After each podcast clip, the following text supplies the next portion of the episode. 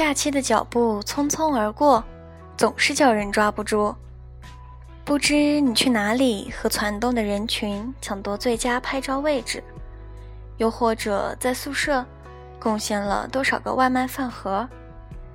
总爱在假期来临之际规划好一切，计划要读几本书，早上去食堂吃早饭，晚上去操场锻炼。但理想很丰满，现实却很骨感。最后的结果是，瘫在宿舍睡到浮肿。几天前看到了一对关系很要好的朋友，录制了一段两人恶搞化妆的视频，让人忍俊不禁。笑过同时，心中流过一阵暖流。西北与西南的距离，没有阻挡两人每个假日的欢言笑语。他们让人艳羡的生活，只因为对得起时间，对得起自己。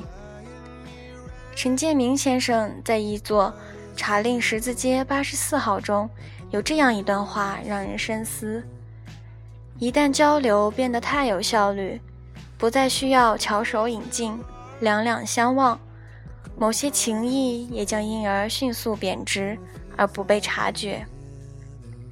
现在的我们似乎只有一个手机就足够了，无法对生活中其他事情提起兴趣。面对面的无言，更叫人孤寂。你没有说走就走的旅行，也还未找到那个和你情投意合的 soul mate，所以你说你是孤独的。但是你看啊，没有谁的生活是离不开谁。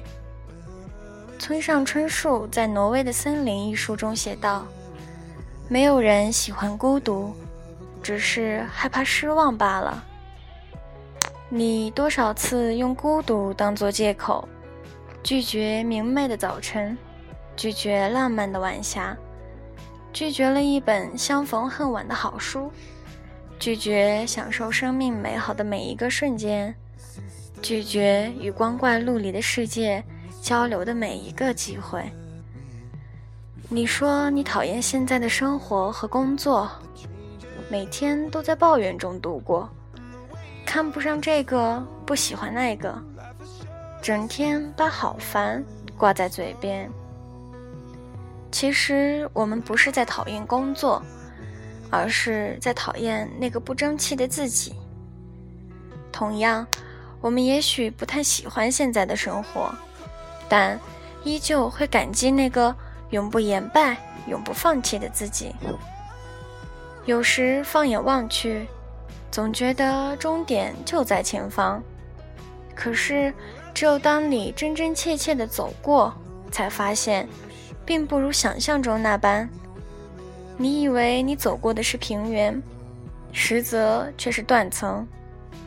每当自己受挫，我们总是面向成功学，寻求一些鸡汤式的安慰，却从来不肯改变现在的自己。一点点改变有很大的差别。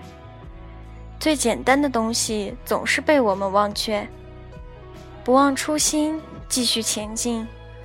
我拒绝任何形式的苟且。不说时间如白驹过隙之类的言语，只是。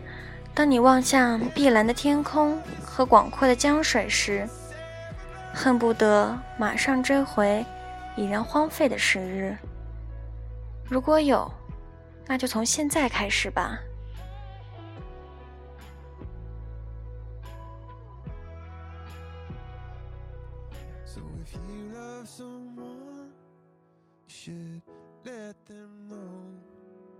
the light that you let me will ever glow.